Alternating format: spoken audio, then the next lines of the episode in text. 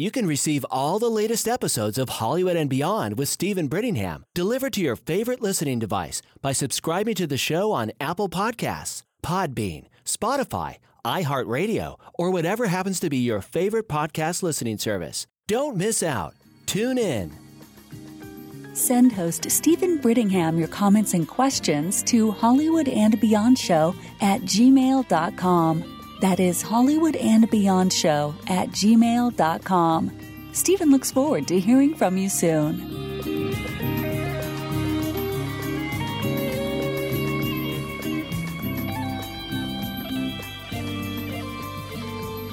Hello, friends and listeners.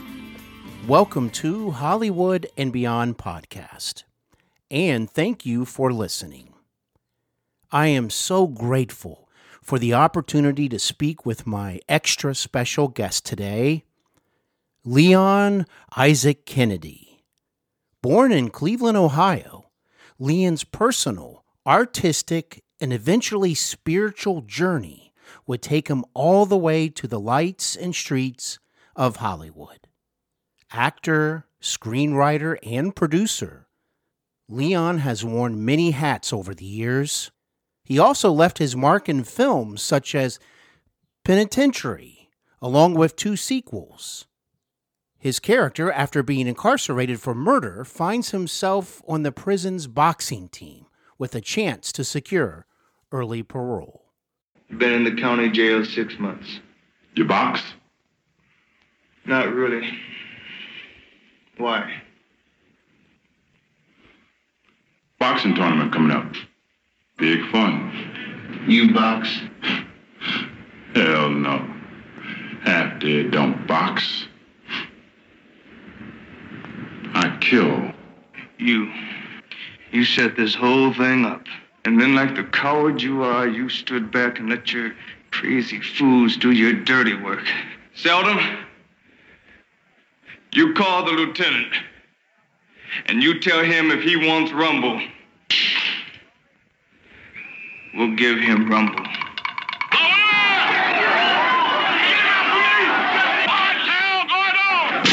Penitentiary. In 1981's Body and Soul, he co starred with boxing legend Muhammad Ali and his former wife, Jayne Kennedy. And in 1983's Lone Wolf McQuade, his character assisted Chuck Norris in rescuing his daughter and taking down David Carradine's criminal organization. In this action packed extravaganza, he gave a memorable performance. When you're the best, you do things with style. J.J. McQuade is the best. He's a lone wolf lawman in the Lone Star State. Howdy, Ranger. The feds, they've taken over. Marcus Jackson, FBI, Houston. McQuade, Texas Ranger. I know. I'm real sorry about your daughter, but this is a federal case. From now on, it's out of your jurisdiction. Even a wolf has his weaknesses. And a powerful enemy.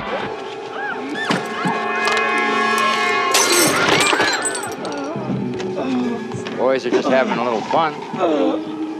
You want to join the fun? But even the best can't always do it alone. Pretty quiet for a Fed. Oh, I make it my business. Looks like somebody doesn't like you, McQuade. I make a few enemies here and there. Yeah? So do I. What do you want, Jackson? I came to enlist your help. Get to the point. I know they've got a drop-off point somewhere between here and Big Bend. That's 500 square miles. Yeah, well, who knows? We might just get lucky.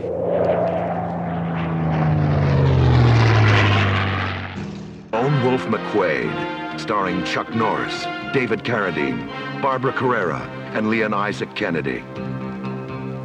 Before all of this, though, Leon was already doing some amazing things as a DJ, known as Leon the Lover. Highly regarded, too.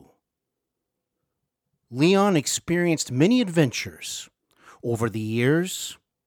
It is my utmost honor to have him reflect on his life and career today. A big honor. Leon Isaac Kennedy, welcome to Hollywood and Beyond, sir. Well, Steve, thank you very much. And just you mentioning all those things was bringing back a flood of memories. So, uh, at your disposal to talk about whatever angle you want to talk about. Thank you, sir. It's so nice to have you here today, and I appreciate this opportunity very much. I really enjoyed learning more about your life, too, and I can't wait to discuss your DJ years. That intrigued me.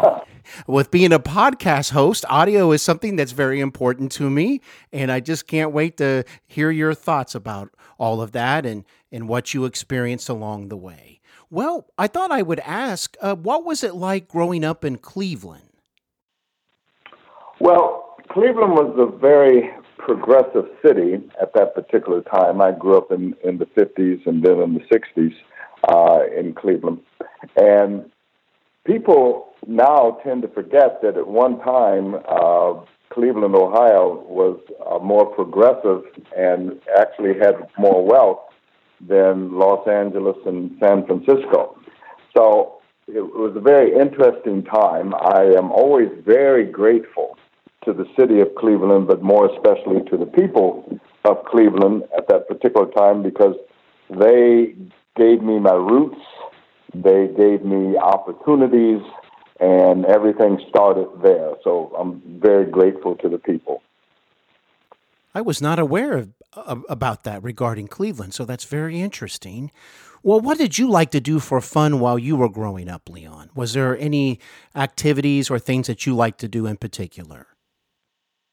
Well, I was always uh, a person that was the outdoor type. I loved going into the woods and hiking and camping and things of that nature. I was a member of the Cub Scouts and then the Boy Scouts and even made the highest achievement in Boy Scouts, which is uh, becoming an Eagle Scout. So very and, impressive. Uh, then went to Philmont, New Mexico, which was the dream of all Boy Scouts. It was a, a mecca to, to go there and camp out for uh, two weeks um, in in those woods with scouts from all across the country. So those are the things that I liked. Oh wow, that that that is very impressive. I, I have to ask. I hope you don't mind. That is amazing to be able to go out there. But I mean, what about snakes? Was that something that was a, a concern for for you? Well, you know, when you're outdoors, uh, you just deal with everything. We we not only dealt with snakes, we dealt with bear, oh. uh, and and and mountain lion and bobcats and so on and so forth. So um, it was always an adventure. I'll put it that way. I'm sure it was.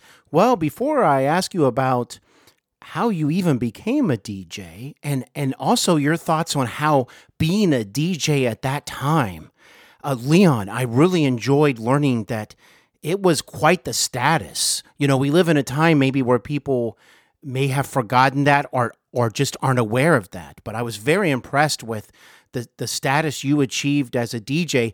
Uh, you must have been very good, but I'm very curious. When you were growing up, did you like to go to the movies a lot? And if you did, was there certain kind of movies that you like to go see in particular? Well, Steve, I have always been a movie buff. Uh, unfortunately, when I was growing up, there were not that many opportunities to see all the great films like you can do now. Now you can think of any film you ever want to see, any film that was ever done, and you can dial it up and see it. When I was growing up, we're talking about there were only three television stations. You know, now you have thousands of channels. Back then there were only three stations. And they signed off at about 12 midnight, and you would get the uh, the um, American flag, American flag, and and the and the Star Spangled Banner, and yes. then you get the the fuzziness. That's right. If you fell asleep. Yeah, you, would wake up to the fuzziness, wondering if you were in the twilight zone or something. um, and we're off the air until tomorrow at 7 a.m. So broadcasting has changed so much. And you had a couple channels that showed old movies from time to time, but you didn't really get to see that many. Um, so it was always a treat when those films came on, and you would be able to explore the movies of the 30s and, and the 40s, which were my favorite era when it came to filmmaking. You know, they say that 1939 was Hollywood's golden era, still not surpassed even today with the great films that came out that particular year. Uh, so I've always liked the movies. I've been influenced by that era and by those actors and actresses. And it was um, a, a delight to be introduced to those films. What has happened since then is I have become what they call a film historian. And for many years, I would meet once a week with the greatest film historians from uh, around the world. And we would look at old movies and compare notes and talk about the backstories of particular films and what was happening on the set when those films were being done and how they came about, even being executed uh, in development and so on and so forth. So it, it's just fascinating the, the history of um, film and, and how certain films came into play. Thank you for sharing that. I enjoyed listening to what you had to say very much. Let me tell you how the disc jockey situation came about because I was always going to be a doctor. Um, and it was pretty well understood in the household that, you know, Leon is going to be a doctor. I was uh, fairly intelligent and did well in school, usually a straight A student, National Merit Scholarship winner, honor student, et cetera, et cetera. And I wanted to help people. So I was on the track to be a doctor. And then when I was in the 10th grade, in, oh, a month, everything changed.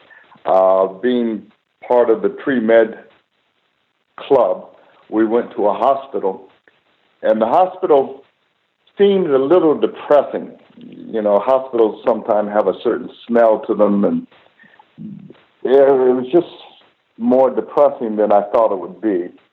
And at that particular month, I was also in a school play and enjoyed it.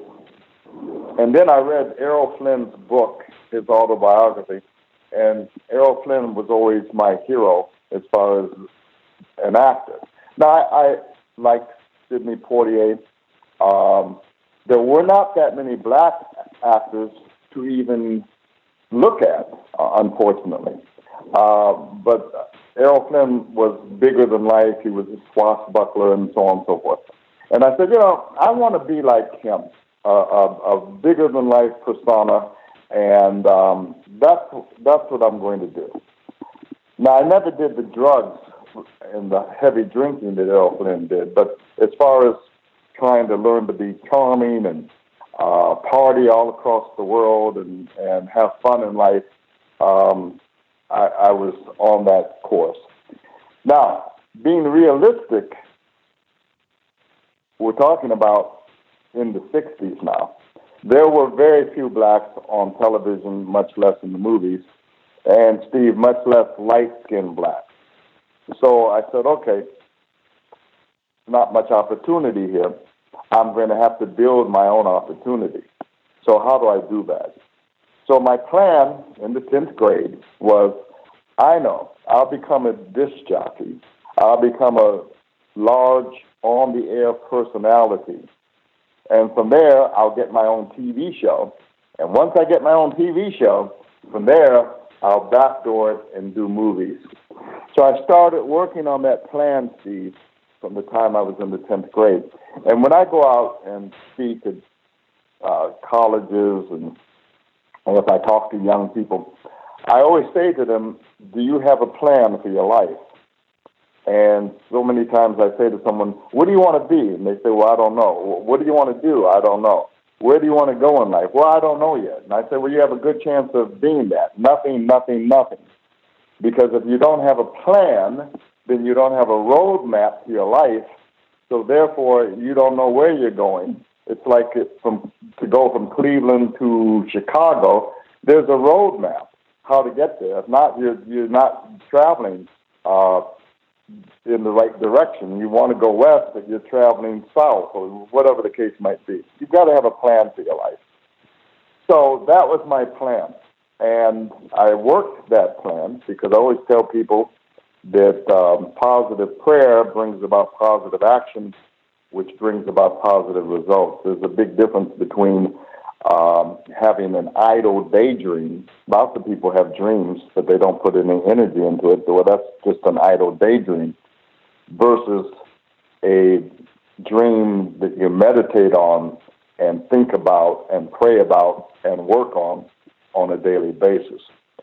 So, working on this plan, I hung out at the radio station. Um, not at the beginning, it wasn't that easy. Uh, and because we only have about 45 minutes, I'm, I'm just skimming for you. But um, as a 15 year old kid, I went down to the radio station, and that's another of my teaching points. Is whatever you want to be in life, you have to you have to hang around those people. If you want to be a doctor, then don't hang around plumbers. Now I'm not knocking plumbers. Plumbers make right. a lot of money. If you want if you want to be a plumber, then don't hang around accountants. In other words, you've got to be around the people that are doing it. So if you want to be a doctor, then hang around some people that are already in pre med school and you can learn from them and, and, and start your journey by learning from people that are already at where you want to eventually get to. So I went down to the radio station and uh, sat there for two, three hours waiting to see the program director. Very busy man. And finally, after about three hours, as he was walking out of his office to another part of the studio, I had my chance and I ran up to him and I said, Sir, may I speak to you for a moment? He said, What do you want, kid? And I said, I want to be a disc jockey. And he looked at me and he laughed. He said, Everybody wants to be a disc jockey, kid. And he walked away. And I ran up to him, Steve, because I learned early in life not to just take no as an answer. I ran up to him and I said, But, sir, if you let me hang around you so I can try to be like you, I'll work for you for free. So, Steve, that sort of shocked him. He said, You'll work for me for free. I said, Yes, sir, whatever you want. I'll take out the trash, I'll run errands, I'll be the gopher. Whatever you want me to do, I'll do. I just want to be able to hang around and watch, and, and maybe you'll help me eventually. So I think it shocked him, Steve. He said, You'll work for me for free. I said, Yes, sir. He said, Be here tomorrow at 9 o'clock in the morning. I said, Yes, sir. and so wow. that, that began the journey. I was there that next morning um, at 8.30 so I could be on time. He said 9, I was there at 8.30. And that whole summer, I did whatever they wanted me to do, but I also was tuning my ear into how they sounded, how they spoke over records, how they read the news, how they uh, broke down certain syllables as they were speaking. And I learned things. I learned speech phonetics. I, I learned what they call standard American English. Um, that's what they wanted you to have when you read the news. They didn't want you to have a, a dialect. Um, so it was a learning process. But long story short, eventually I became one of the youngest disc jockeys in the history of Cleveland, Ohio. And that's how I started. Wow, that's very impressive. You you made it happen. You made it happen, and I really admire that. Thank you for sharing that. I find that to be very inspirational. What was it like to be a DJ during that time? Well, I have to paint a whole historic arc for you and your listeners because it was quite different then than it is now. Unfortunately, formatted radio has now come in, and you have like uh, one company maybe owning 20, 30 different stations, and they format it and they want everything to just be the same, and they want the disc jockeys to basically just say time and temperature and be part of a format. Now, you do have some exceptions with the syndicated radio morning shows where, you know, these people have become personalities and, and that's why they're able to syndicate their show. But for the most part, you don't have personalities anymore in radio.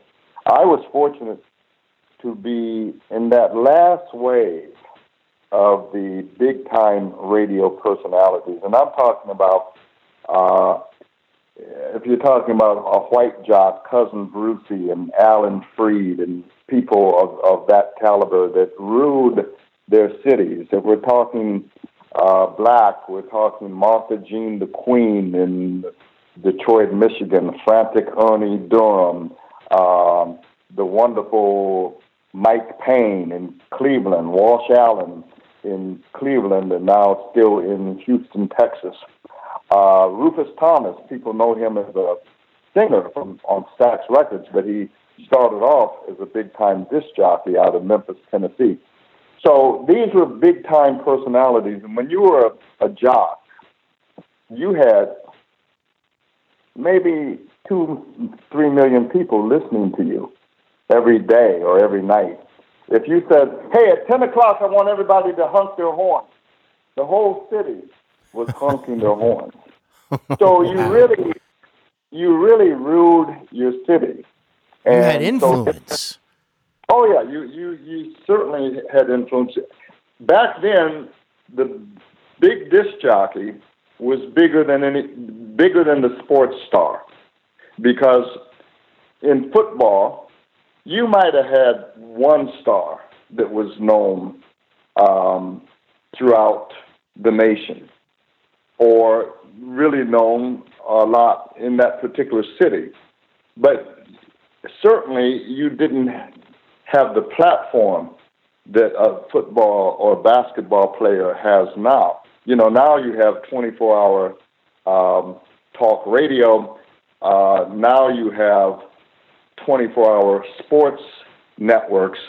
And so 24 hours, they've got to come up with things. So therefore, they pay a lot more attention to uh, a, a sports NFL, NBA player, or whatever the case might be. Nowadays, with, with these players, they have their own Twitter accounts, they have their own following.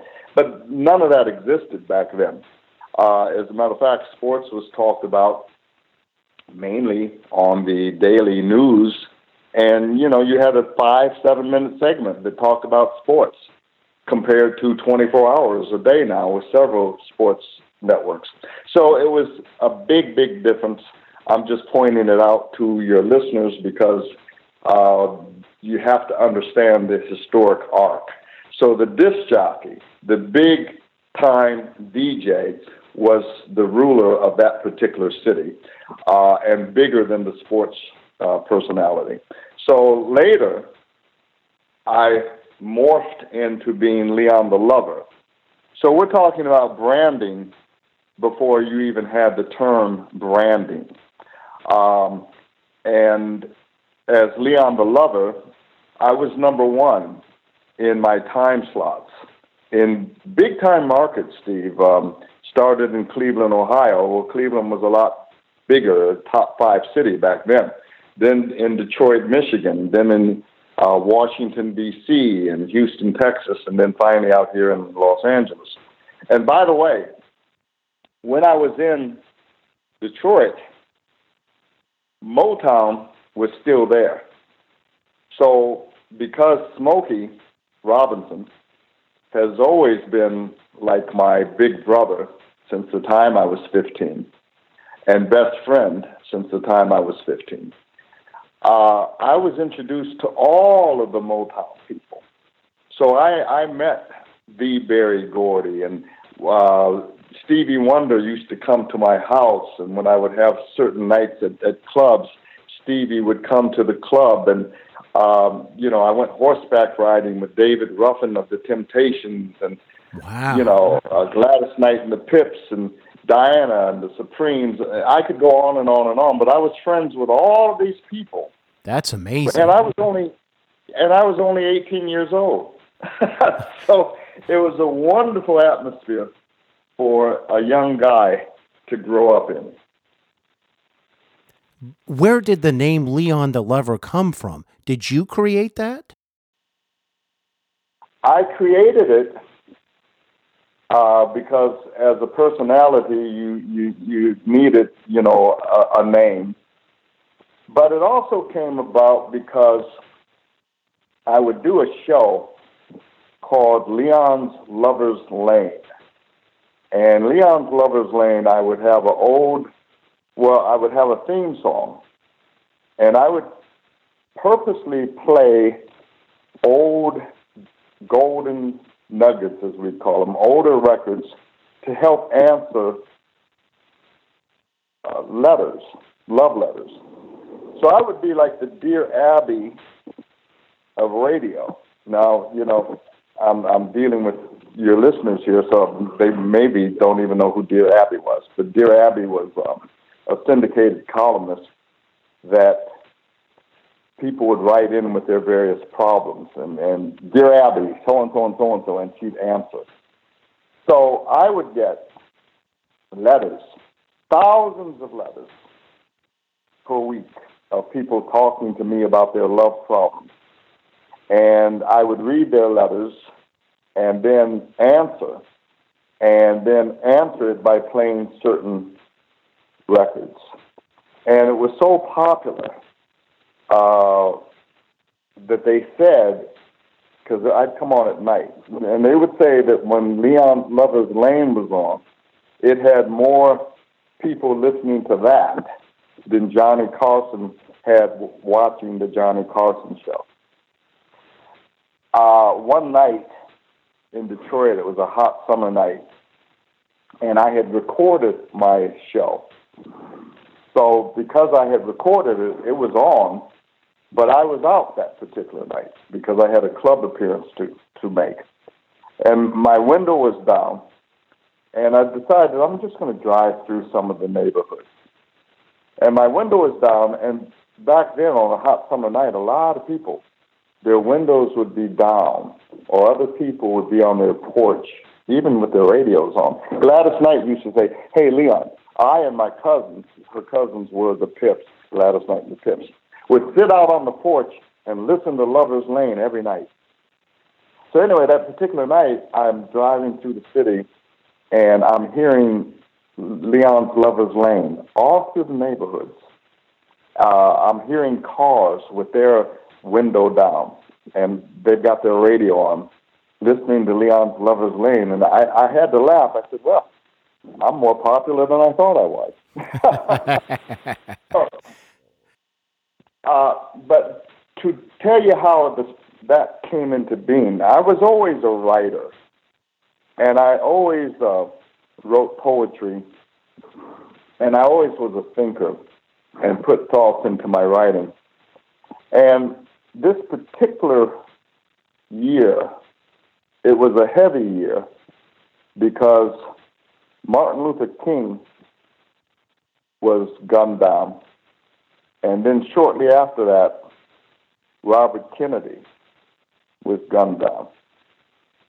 And I was sitting in the studio and I said, Boy, we, we've been set back a hundred years in humanity by losing JFK and then losing Martin, Reverend Martin Luther King, and then by losing Robert Kennedy. It, has set humanity back a hundred years. And I was very sad, uh, tears coming down my eyes that particular night. And I played, I think it was Dusty Springfield. What the world needs now is love, sweet love. And Excellent then I started other other songs, and I put these string of songs together, and that's how Lovers Lane started off, and then it, it morphed into, like I said, answering letters with people's love lives. So some nights it was about your love life, other nights it was more philosophical about the world. I remember uh, playing Society's Child, and I'm trying to think of the artist's name. I forgot her name now, but uh, Society's Child was uh, basically this white woman talking about loving a black man. And then I played Bobby Womack's, not Bobby, um, Bobby Taylor. Does your mama know about me? Does she know what I am? Um, why can't she just accept me as a man? Because he was, you know, singing to a white girl and he was a black man. Uh, then I would play something like Curtis Mayfield's Minstrel and Queen. Queen Majesty, may I speak to thee? I'm just a minstrel, and you're a queen. I'm not of your society. Uh, and it would be philosophical about the barriers when it came to the heart and when it came to love. So you got me reminiscing, Steve. well, I am so grateful that that you are doing so. I really appreciate it. I did look up Society's Child, and I cannot take credit. I did look it up for you, and I uh, have come up with Janis. Is it Ian? Yes. And I just Thank wanted to share that with you. Thank you. Well, I, I just tell you what, I was just riveted with all that you had to say, and uh, you stirred my heart when you were uh, reminiscing about uh, Martin Luther King and, and Robert and John. So thank you for that. I'm very curious. How did the transition to acting take place, considering that you are being so successful as a DJ? Well, let's remember that I had a plan. So I was That's working right. on that. And, and the plan was okay, now you're a DJ, now you're a big time personality. That's step one. Now you got to get your own TV show. So by age 19, I did have my own TV show. Um, it was a show called Teenarama. I'm in Washington, D.C. by then and it was like a, a black version of perhaps American Bandstand. Oh, and wow. we had different different artists come on and um, black teenagers having a chance to be on TV and participate rather than just sit at home and see all the white faces that were on American Bandstand. So um, that opened up opportunities. I think it was also very important for the self esteem of the young uh, black teenagers that were on the show and also that viewed the show to, to show that, yeah, you know, we, we have uh, our own identity and here's who we are and here's what we do. And this was before Soul Train. Um, so we, I had that show. And then later, I and Mike Payne did a show called Out of Sight, O U T T A S I G H T. And Out of Sight was a version of maybe Laugh-In that had the musical, what I call comedic quickies. Uh, in other words, quick vignettes. Laugh-In was a very fast paced show uh, with a lot of quick vignettes and then some comedy sketches. So we had that mixed in with music guests that would come on and music videos. Music videos were just starting back then. We're talking now 1969, 1970. So uh, we did that show, and it became one of the first black syndicated shows in the nation. Uh, once again, this was before Soul Train. As a matter of fact, if you think of In Living Color, 20 years before In Living Color, that's what Out of Sight was. Ahead of its time. You know, uh, I, I might say, unfortunately, I was always ahead of my time because being a pioneer or being a visionary is not always a great thing because you're ahead of your time. You see things uh, before other people see it, so therefore they don't necessarily accept it. It was always very hard for me to sell my concepts and, and to get my concepts uh, on the air or whatever the case might be. As a matter of fact, the, the great Berry Gordy said to me once, You know, Leon, you are quite a pioneer in everything. He said, But unfortunately, the pioneers don't reap the benefits. He said, The pioneers usually are the ones that opened up the trails, but they were the ones that got ambushed along the way. That, that's true. Yes. from from what they did. So uh, that was unfortunately the course that uh, that I was on because things have opened up tremendously since then for for minorities, but not so much at the time when when I was doing it. Well, that's that's very unfortunate that that that was even the situation. Well, I'll tell you what, I'm wondering because of the first films that you did that I mean as far as really having an impact on your career were boxing related. So, did you have a natural interest in boxing? Uh, it just happened that way. However, there might be some family DNA in there. Uh, and I say that I say that because, and and I'll share this with your with your listening audience. I really had two fathers. I had a my natural father, Leon Kennedy, died when I was only a few days old, so I never got to meet him. The, my father that raised me was John Isaac.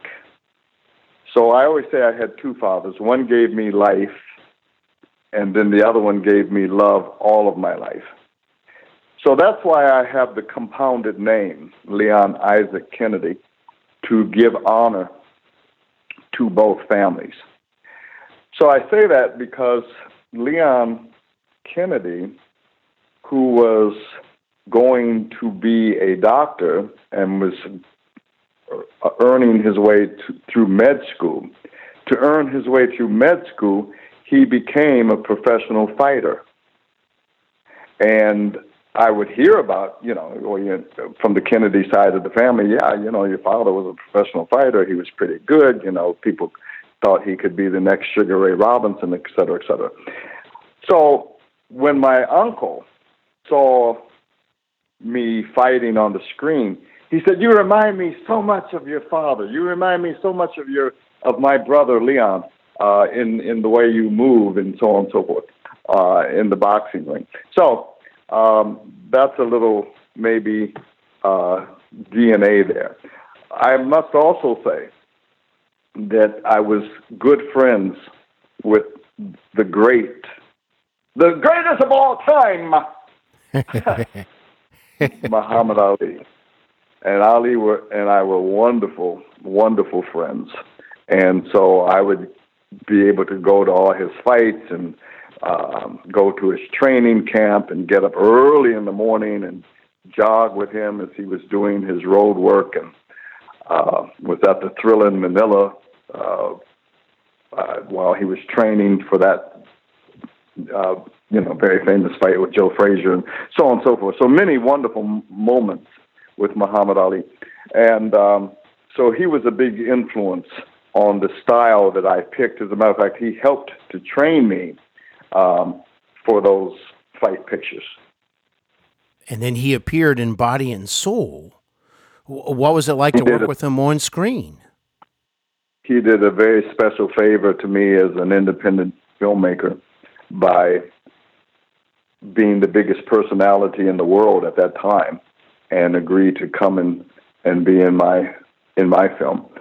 Um, what was it like, Steve? It was a great, great honor.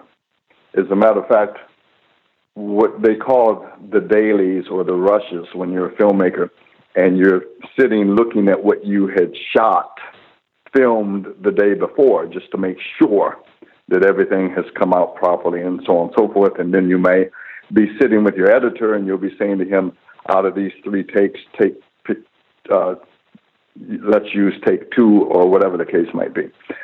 So that particular day, seeing myself, I'm looking, seeing myself in the ring with Ali, the greatest of all time. And Jayne was sitting there with me, and I said, "Look at that! Look at that! I'm I'm in the ring. I'm in the ring with Muhammad Ali. Boy, this is something that we can. I, this is something we can show our grandchildren. so yes, that's how excited I was to have been on screen with Ali. And let me just um, take a side journey for a moment. Sure. The reason that I gravitated to movies more so than just television shows or plays is because the great thing about cinema is it lasts forever. And as I said, for example, Errol Flynn. When I discovered Errol Flynn, he was already dead. Or if I watched Casablanca or whatever the case might be, great films, or Orson Welles with Citizen Kane, or now this generation could could watch uh, Berry Gordy's Lady Sings the Blues, and you know, just many things that are captured forever. And so that's why I gravitated to film. So even now, Ali's gone, bless his heart. But even now, people can enjoy that film and see a younger version of me and a younger version of Muhammad Ali in body and soul. And when you do a classic, those classic films last longer than you do. So that's why I gravitated to film. Well, thank you for sharing that. And just a quick note on Penitentiary that actually made a decent amount at the box office, from what I understand. Well, more than decent. It became the number one independent film of the year, the year it was released, and not number one black film, but number one independent film, period, which was quite an honor uh, quite a very, very prestigious achievement. That's like winning uh, an NBA championship or winning a Super Bowl, especially when you are a minority filmmaker, number one. Number two, once again, giving you a historic perspective. This was, we're talking, the film came out in 1980. So the so-called black exploitation era had already come and gone. And at that point, things had dried up and they weren't doing, quote, so called black films anymore. So I remember when we were doing that film, people were saying to me, Leon, I don't even understand why you're doing this. People don't go to see black films anymore. Uh, the theater chains aren't going to play it. And I said, well, I'm doing it to prove that I'm a black leading man, and Jamaa's doing it to prove that he is uh, the director of major motion pictures. And sure enough, Steve, when we finished that film, nobody wanted it. No exhibitor wanted it. The theater mm. chains didn't want it. Uh, but I've never been one to take no for an answer, and we kept pushing, pushing, pushing. And we finally found a guy that booked theaters and I said to him, if you can just get us in a couple theaters, I believe that the people will resonate to this. He said, Well, you know, we don't have that much money, Leon. I said, I'll tell you what, book it in Detroit. I was a big time disc jockey in Detroit. Book it in Detroit, and I'll go in there and I'll promote it because there, there was no marketing budget. I said, I'll promote it. And so um, I, I've spent my own money, flew into Detroit, booked myself on the different r- radio stations to do interviews, booked myself on uh, various TV stations to do interviews, and we did a lot of what we called the grassroots promoting, driving by the high schools and giving out leaflets and driving by college campuses, putting out leaflets about the movie. And sure enough, when that movie hit that opening weekend, after the first screening, there were lines around the block. And the rest, as they say, is history. The rest is history. what a story. Well, let me tell you, Leon, how I first saw you. And this will uh, take us to Lone Wolf McQuade. You know, growing up in the 80s, you know, you talked earlier about just when there was a time with just three networks. Well, when cable was in its early days, in uh, very early days, we got Cinemax. And that's when I discovered the film Lone Wolf McQuade. It totally mesmerized me. And one of the things that I liked about the film was that it had this really, you know, majestic music, emotional music, even epic music, and it just had uh, very interesting characters and, and, and a whole bunch of action, of course.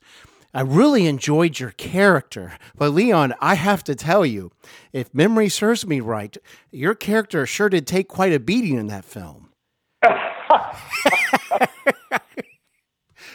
I mean, but he well, kept on going. I, I, could be wrong, but was it your character that was shot twice? He recovered and then he got shot again?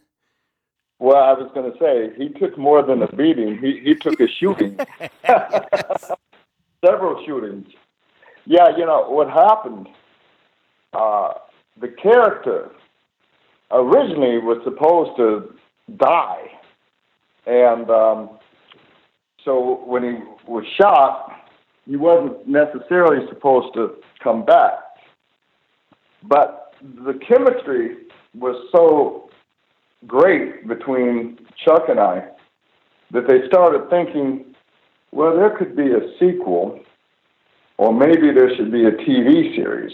Now, you know, Walker, Texas Ranger actually ended up being a spinoff from Lone Wolf McQuade. That's a different story. But as far as the character being shot, they said, well, they decided later, well, let's not kill him. Let's let's have him just come back. So you know, the, the character, if you're looking at the film, he sort of comes back as a shock to everybody, and that's after the powers to be said, no, no, no, you gotta you gotta bring him back. So that's how that happened he just kept on going. I'll tell you, I, I, I just I remember just how I was so on edge. Like I just don't think this guy's going to make it. Neither did I. Well, what was it like working with Chuck, who in this film, Leon? I've often reminded people, you know, you're a very knowledgeable man about cinema. You know, I remind people that Chuck really hadn't spoken a lot in his prior films. I mean, very similar to Clint Eastwood. Uh, and this film, as far as I remember, this was one of the first ones where he actually had a lot of dialogue. Yeah, well, several things here. Chuck made his uh, big debut fighting Bruce Lee in one of the Bruce Lee films, and then took off from there. And Chuck was a real champion uh, when it came to, to martial arts. So Chuck's career took off from the Bruce Lee film, and you know he just kept doing more and more and more. As far as a person, Chuck is one of the nicest people you'll ever meet. Uh, just very down to earth, very humble, uh, just a, a lovely personality. And I enjoyed being around him so much. Uh, we would work out together in the morning um, and it's interesting because Bruce Lee was one of my heroes. Now, by the time I discovered Bruce, he had already passed on. But I remember going to one of those 99 cent theaters back at the time, and they were showing three Bruce Lee films because a friend of mine said to me, Oh, you're not hip to Bruce Lee? I said, No. She said, You got to come. She said, I love Bruce Lee. You got to come. So I, I went and watched. And Steve, I got to tell you, I was mesmerized. You know, you have certain things that impact your life.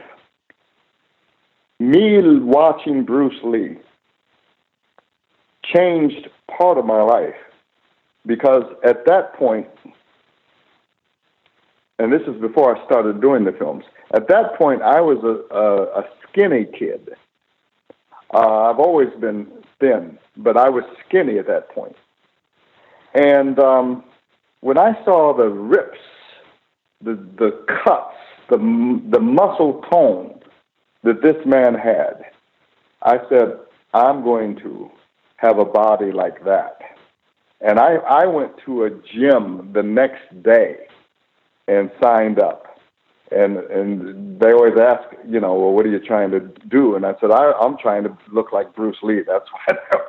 and they put me on a very strict routine of um, very strict diet and you know very very Herculean workout structure, and I stuck to it. And that's why later in in those subsequent films that you saw of me, you saw the cuts, you saw the muscle tone, and so on and so forth. It all came about from me watching and wanting to emulate Bruce Lee. When I saw him go up that rope, just hand over hand with his legs straight out, and saw that type of mus- uh, arm strength, I said, "This is one of the greatest athletes I've ever seen." If uh, if he was still alive, I would have flown into San Francisco to to train with him, but like I said, he, he had already passed on. So Chuck, having known Bruce, would tell me Bruce Lee stories as we worked out. Well, guess who his hero was? His hero was Muhammad Ali. Me, wow. being great yeah. friends with Ali, I would tell Chuck Ali stories. So we had a, a great time as we worked out. How ironic. I mean, that kind of connection. that, that, that is something else. Well, I would love your personal opinion about something. Uh, well, this is like a two part question. The first is Did you have any actual interaction with David Carradine? And second of all, the ending of Lone Wolf McQuade, you know, to me is one of the more epic conclusions to an action film in, in, in cinema history. It, at least it should be on the list. The thing that I like about it is that David gets his licks in too. Uh, of course, uh, knowing karate as well, it was very suspenseful and dramatic. Um, I just wanted to know what your thoughts was on the ending of the film as far as that goes, the confrontational scene. Sure. Well, first of all, in knowing David, uh, and of course, we, we did spend time together during the making of that film that took place in El Paso, Texas. When you're on location, you become a little unit to one another, the, the actors, the crew, and so on and so forth. And you're on location. Uh, that particular time, we were on location for about eight weeks, so you get to know each other fairly well. And uh, David had already had, of course, a great success with the Kung Fu series. So, one of the things that David had said was, I, I don't want to lose the fight. Why should I lose the fight? You know, I'm, I'm the one that had um, the long going series. I was a hero.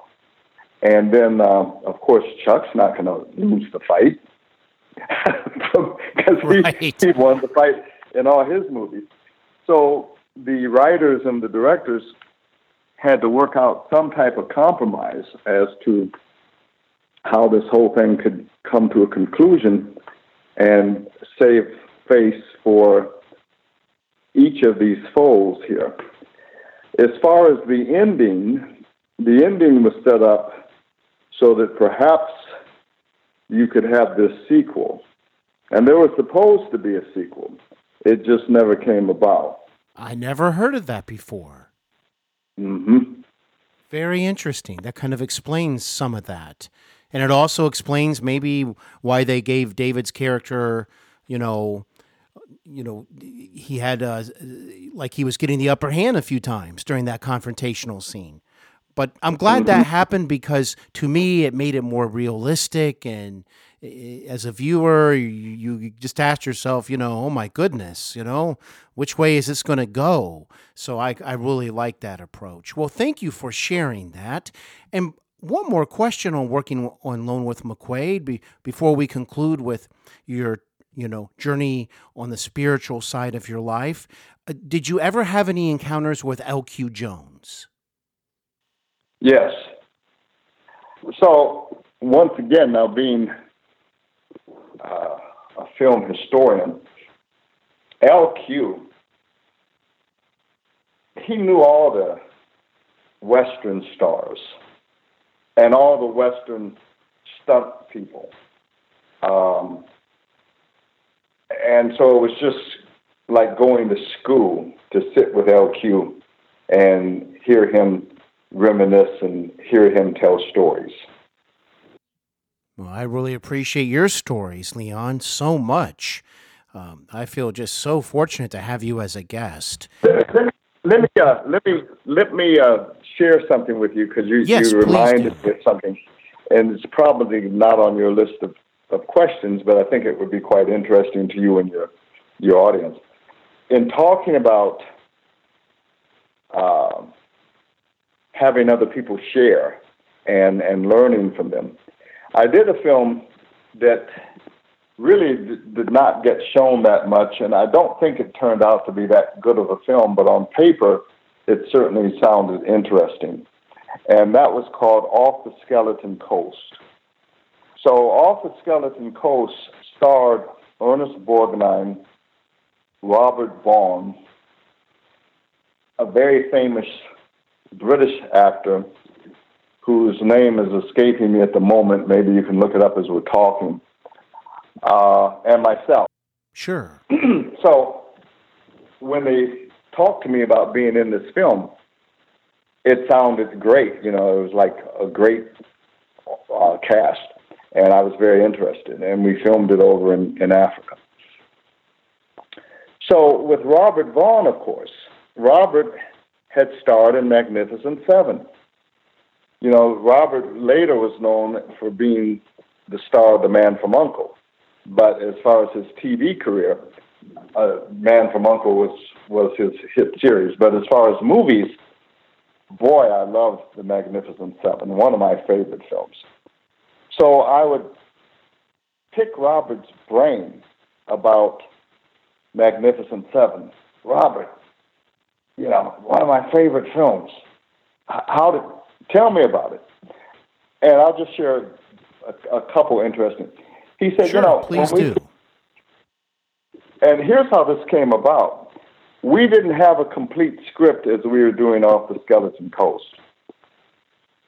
So I was a little concerned as to you know being a writer, I was a little concerned about well, do we have do we have the makings of a, of a good film here? I always believe if it's not on the page, it doesn't make the stage. And Robert was saying, "Well, Leon, don't don't worry yet." He said because when we were doing uh, the seven, he said we, we never had a script. He said we would just get pages put under our hotel door um, the night before the next day, and you know that was what we were supposed to do the next day. He said, and it came out pretty good. I said, yeah, yeah, it did. So he was also sharing with me. You know, you had an all-star cast in Magnificent Seven. You had James Coburn. You you had um, uh, Steve McQueen. You had Yul Brynner. Uh, I could go on and on and on. And he was telling me how the different egos and the different actors were bucking and rivaling one another for stage presence or trying to outdo one another in certain scenes. So it was very, very interesting, the, the anecdotes that he shared with me. So I said all that to say that it's always interesting to get the backdrop from others on a particular film. Well, I appreciate that. Thank you for sharing that story. Uh, are you the character you're referring to? Is it the character of Captain David Simpson? Oliver Reed? Oliver Reed is the famous British actor Gotcha. that I'm, yeah. Well, I really appreciate you sharing your memories of your career and your life.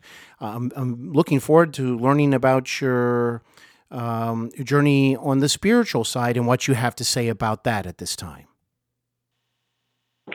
Yes, well, the spiritual journey came as a surprise, actually. I'm a person that when I was a young person, if someone said, Do you believe in God? I would have said, Yes. Do you believe in uh, that there's a Jesus? I would have said yes. But I was not um, a regular churchgoer. And I know that at one point when I was a teenager, I was hungry to find out more on the spiritual side.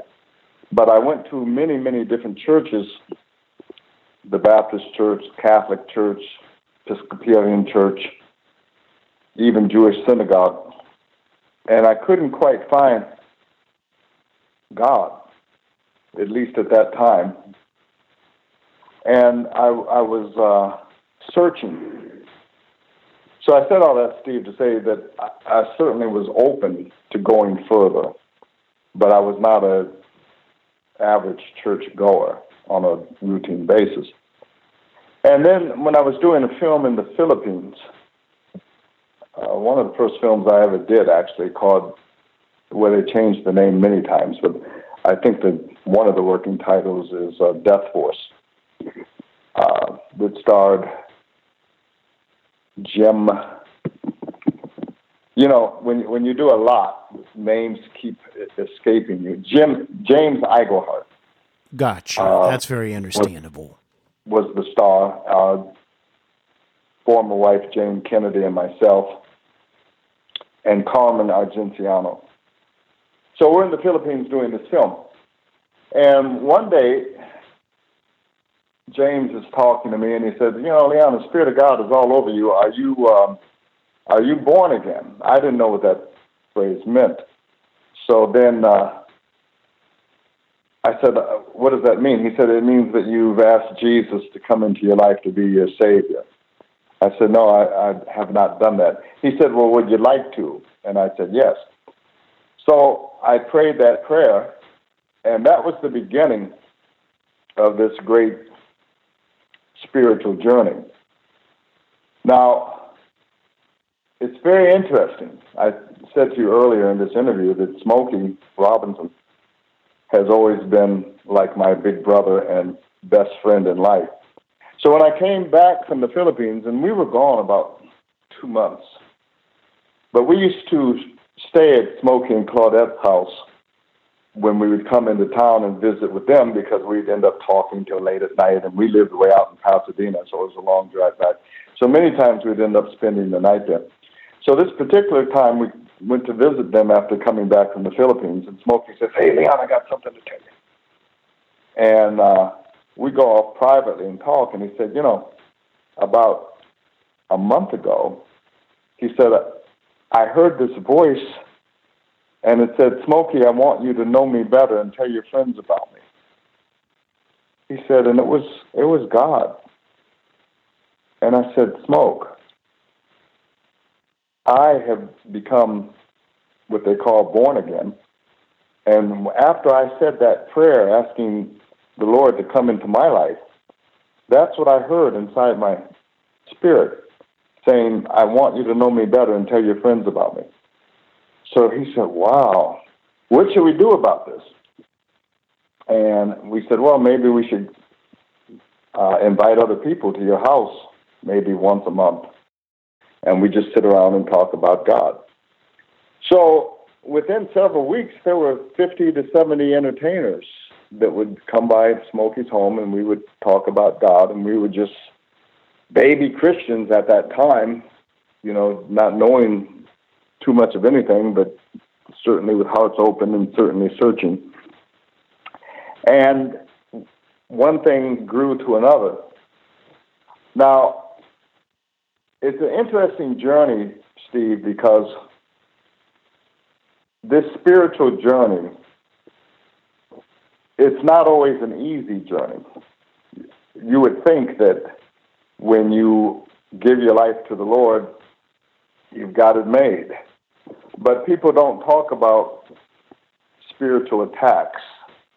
They don't talk about that there is a dark side, and that dark side certainly doesn't want you telling the world about Jesus and this is the way to go and so on and so forth. So no one told us about these attacks that might come. Well, attacks did come. And within a very short period of time, I was divorced, Smokey was divorced, and that whole core group, things weren't going well. So it took a little time to figure things out. But I did figure out that there's a spiritual side and the light, and there is this dark side that is always fighting against one. And you have to be aware of that, and you have to learn how to do what I call spiritual warfare and have strategic prayers that will help a person to learn and grow and navigate and so on and so forth. So it became a, a, a journey. Now, at the beginning, all I wanted to do is, quote, make heaven. Try and be a good and decent person. I didn't want to go any further than that. I didn't want to get too heavy. Didn't want to be a Jesus freak or anything else that got or that or that went too far. Well, the Lord had other plans, and He kept pulling me deeper and deeper, and I kept falling more in love with Him and more in love with Him. But at the same time, running because I wanted my own life. I wanted this career that I had worked so hard for. But I've come to the conclusion that if the Lord wants you to do something, you're pretty much going to end up doing it. If not, you're going to have a life that is not a great life until you finally humble yourself and say, okay, Lord, you got my attention. what is it that you want me to do? And so I reached that point in my life. And basically, the Lord said, I, I, I want you for me. And so I left Hollywood. Uh, at that time, I had an agent and a manager. At that time, I was a pretty big name in the business, and everything was going great. And yet, I said to the agent and manager, um, not going to do anything else for a while. They said, Well, how long? I said, I don't know.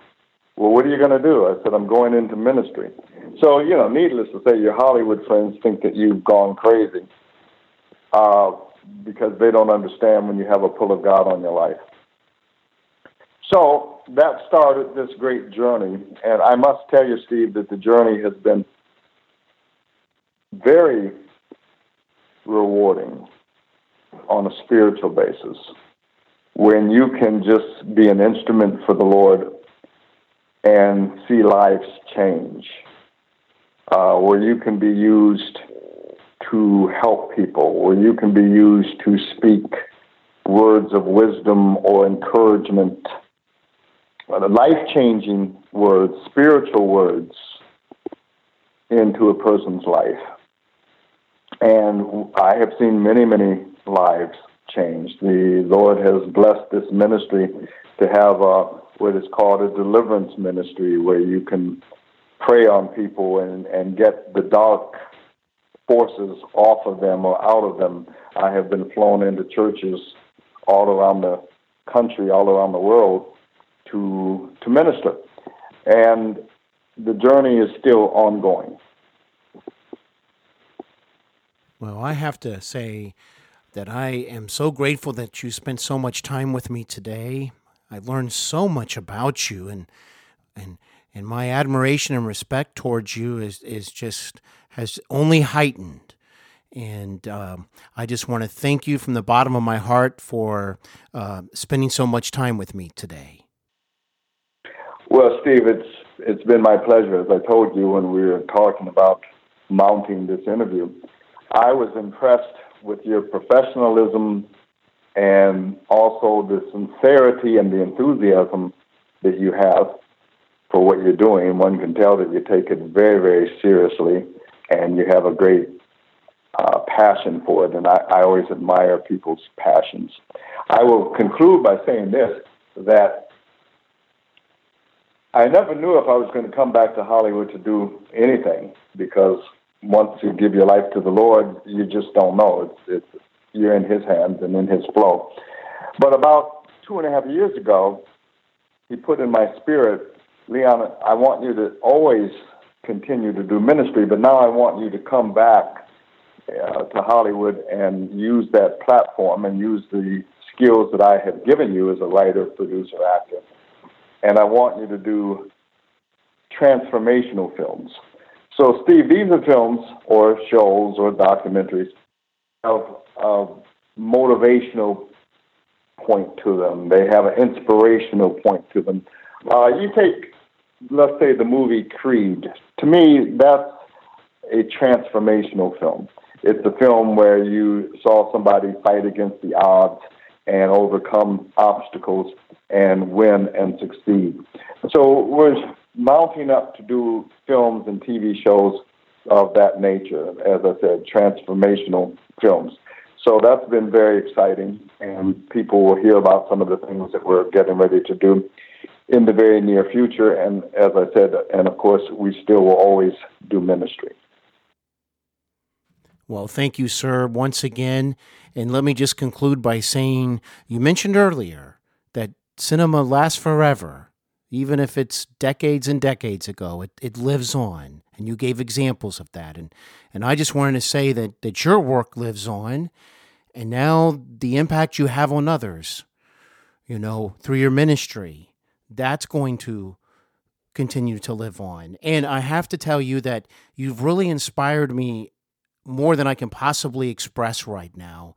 And I hope that that will live on as well. So I, I thank you so much.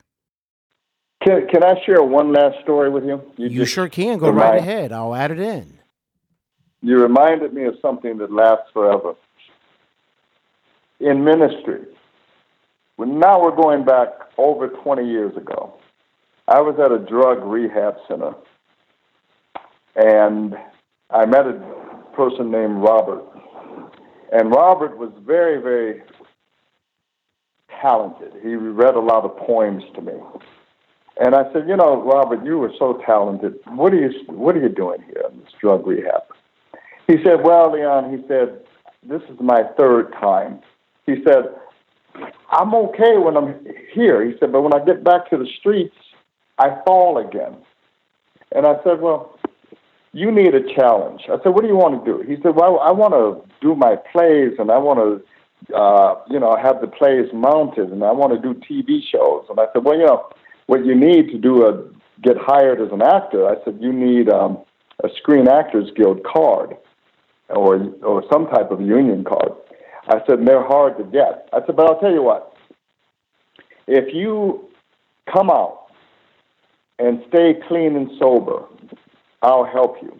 Now, this is an honor system because I don't know what you're doing when you're out, but I want you to call me once a month and you tell me. So he did that. And, you know, Leon, made 30 days. I made 60 days. Then, oh man, I fell. Okay, Robert, start again. So we went through this for about six months. And then finally, it stuck. And so I kept my end of the bargain and I helped him. And he ended up doing plays, and he ended up getting some of his plays uh, mounted and played across the country. And then he ended up working for an Arab prince, and his name is now Robert. And he's in charge of some aspects of this Arab prince's life. So he lives in Abu Dhabi and the United States. And when the prince and his entourage come into town, Robert is the one that rents the 30 or 40 cars and gets the hotel rooms and so on and so forth. And Robert, who used to be Robert, called me and he said, Leon, 20 years, clean and sober. And it all began with you praying for me at that drug rehab center and you continuing to pray for me. So those are the type of, I could tell you a hundred different stories like that. But those are the stories, uh, Steve, that do last forever. Because when you touch one life like that, then it touches the wife that he married and touches the children that he's now raising and, and so on and so forth. So to me, when a life is changed, that's greater than any Oscar, Academy Award, Emmy, or Grammy, and it does last forever. I'm so glad you wanted to add that story in. Thank you. Uh, that, that's quite a story. I've enjoyed our time together. You stay in touch with me. All right, Steve. God bless. Uh, just thank you again. I'll, I'll always cherish our conversation. You're during rescue? Yeah, sure. Is it true the FBI has credited the Texas Rangers with the rescue? That's absolutely correct. Can I have another picture? Why not? Ranger, you feel for a picture?